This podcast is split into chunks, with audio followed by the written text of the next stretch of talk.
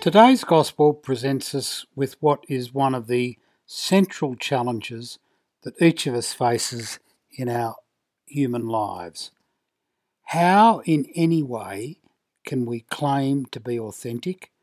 And if we are to claim to be authentic, what are the emblems and the signs that we are in fact authentic? That's what's going on in this Gospel today. How can we be confident that God is at work in whatever is moving us. Now, that's a big job of discernment. How do we go into our hearts and find where God is moving us and what, in fact, is the central movement in our lives, which is God's movement? That is the key, real, and effective challenge that we need to answer and address for our own sakes, but also for the way in which we present ourselves to everyone else in our lives. There is only one way to answer that. Are there signs of the Spirit's life at work in us? Are we at peace? And are we joyful? The way in which we can be confident that the Spirit is moving in us is the same all the time.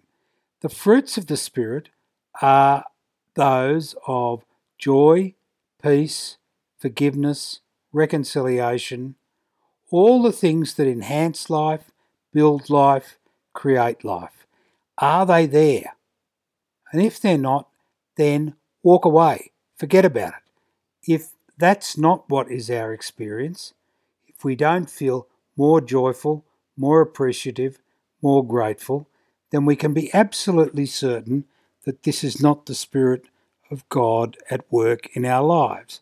But if the Spirit of God is at work in our lives, then we can really tell the effects of that because the Spirit of God brings into our lives a joyfulness, a stability, an engagement with the way the world is, and it takes us into a place where we can become constructive in our contribution to other people's lives. That's what God's inviting us to do. Are we ready to serve others and to find our way to love God?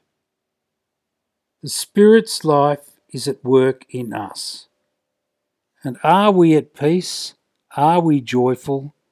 Are we attentive to others' needs and energetic in response to them? They are the telltale signs of the Spirit's work in our lives. And the only ones who can really answer that are you and me, and they are the key answers that focus us, get us going, and keep us on the track.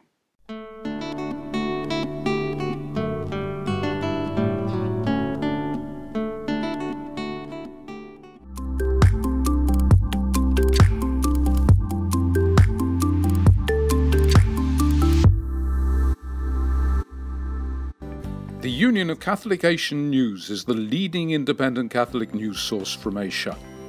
Support our network of Catholic journalists and editors who daily provide accurate independent reports and commentaries on issues affecting the Church across the Asian region. Go to www.ucanews.com slash donate and do your bit. Thank you.